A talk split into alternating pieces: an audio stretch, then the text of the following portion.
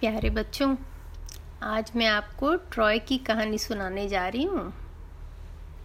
Troy का नाम लेते ही अगर आपने सुना होगा तो वहाँ का घोड़ा, लकड़ी का घोड़े की कहानी बहुत ही प्रसिद्ध है।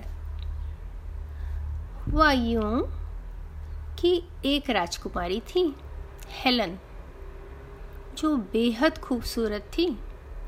कहते हैं कि उनसे ज़्यादा खूबसूरत कोई नहीं था।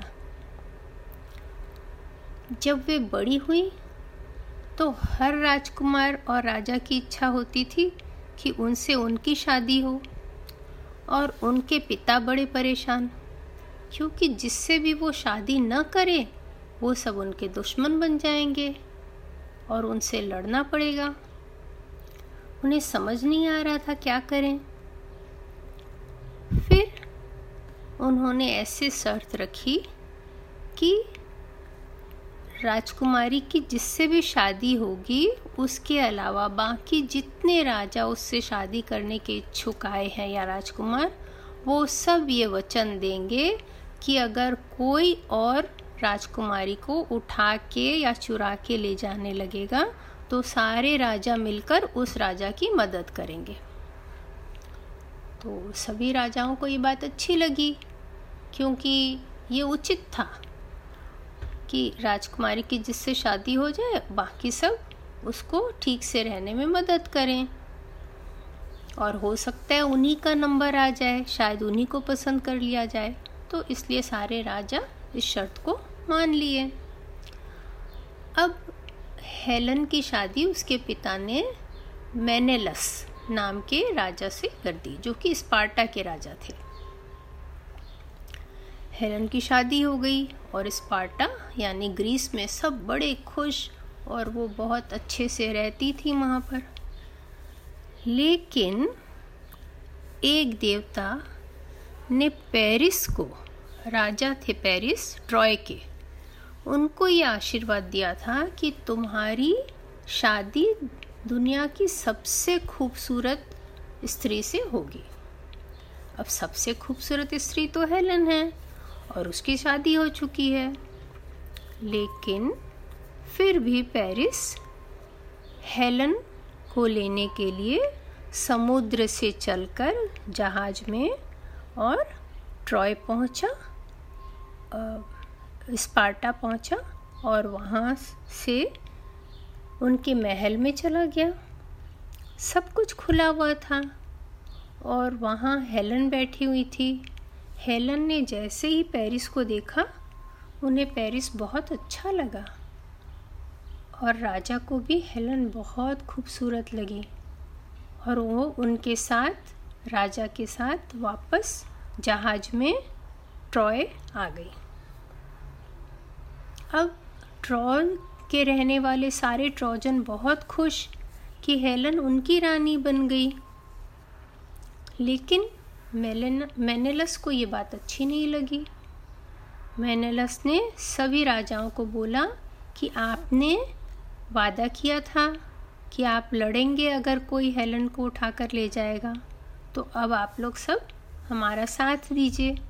सभी राजा उसका साथ देने अपनी अपनी सेना लेकर आ गए। बहुत बड़ी सेना हो गई। सभी जहाज़ में कर कर के और ट्रॉय के बाहर में बहुत सारी सेना का भीड़ लग गया। लेकिन ट्रॉय का जो किला था, शहर था, वो इतना मजबूती से बना हुआ था कि उसके अंदर जाना बिल्कुल संभव नहीं था। ट्रॉय के साथ कहते हैं स्पार्टा और ग्रीस की ये लड़ाई दस साल तक चली। दस साल पर ट्रॉय को ये लोग हरा नहीं पाए, क्योंकि उनका जो शहर था वो इस तरह से बना हुआ था एक किला के अंदर कि उसके अंदर जाना असंभव था। बाद में इन्होंने क्या युक्ति निकाली, ये आइडिया निकाला कि अगर हम लोग किसी तरह अंदर पहुँच जाएँ तो हम लोग बहुत आसानी से जीत सकते हैं। तो इन्होंने एक लकड़ी का बहुत बड़ा घोड़ा बनाया। इतना सुंदर कारीगरों ने मिलके घोड़ा बनाया और वहाँ पर उस घोड़े को छोड़कर बाकी सभी लोग जो हैं, जहाज़ से जाने लगे। ट्रॉय वाले बड़े खुश।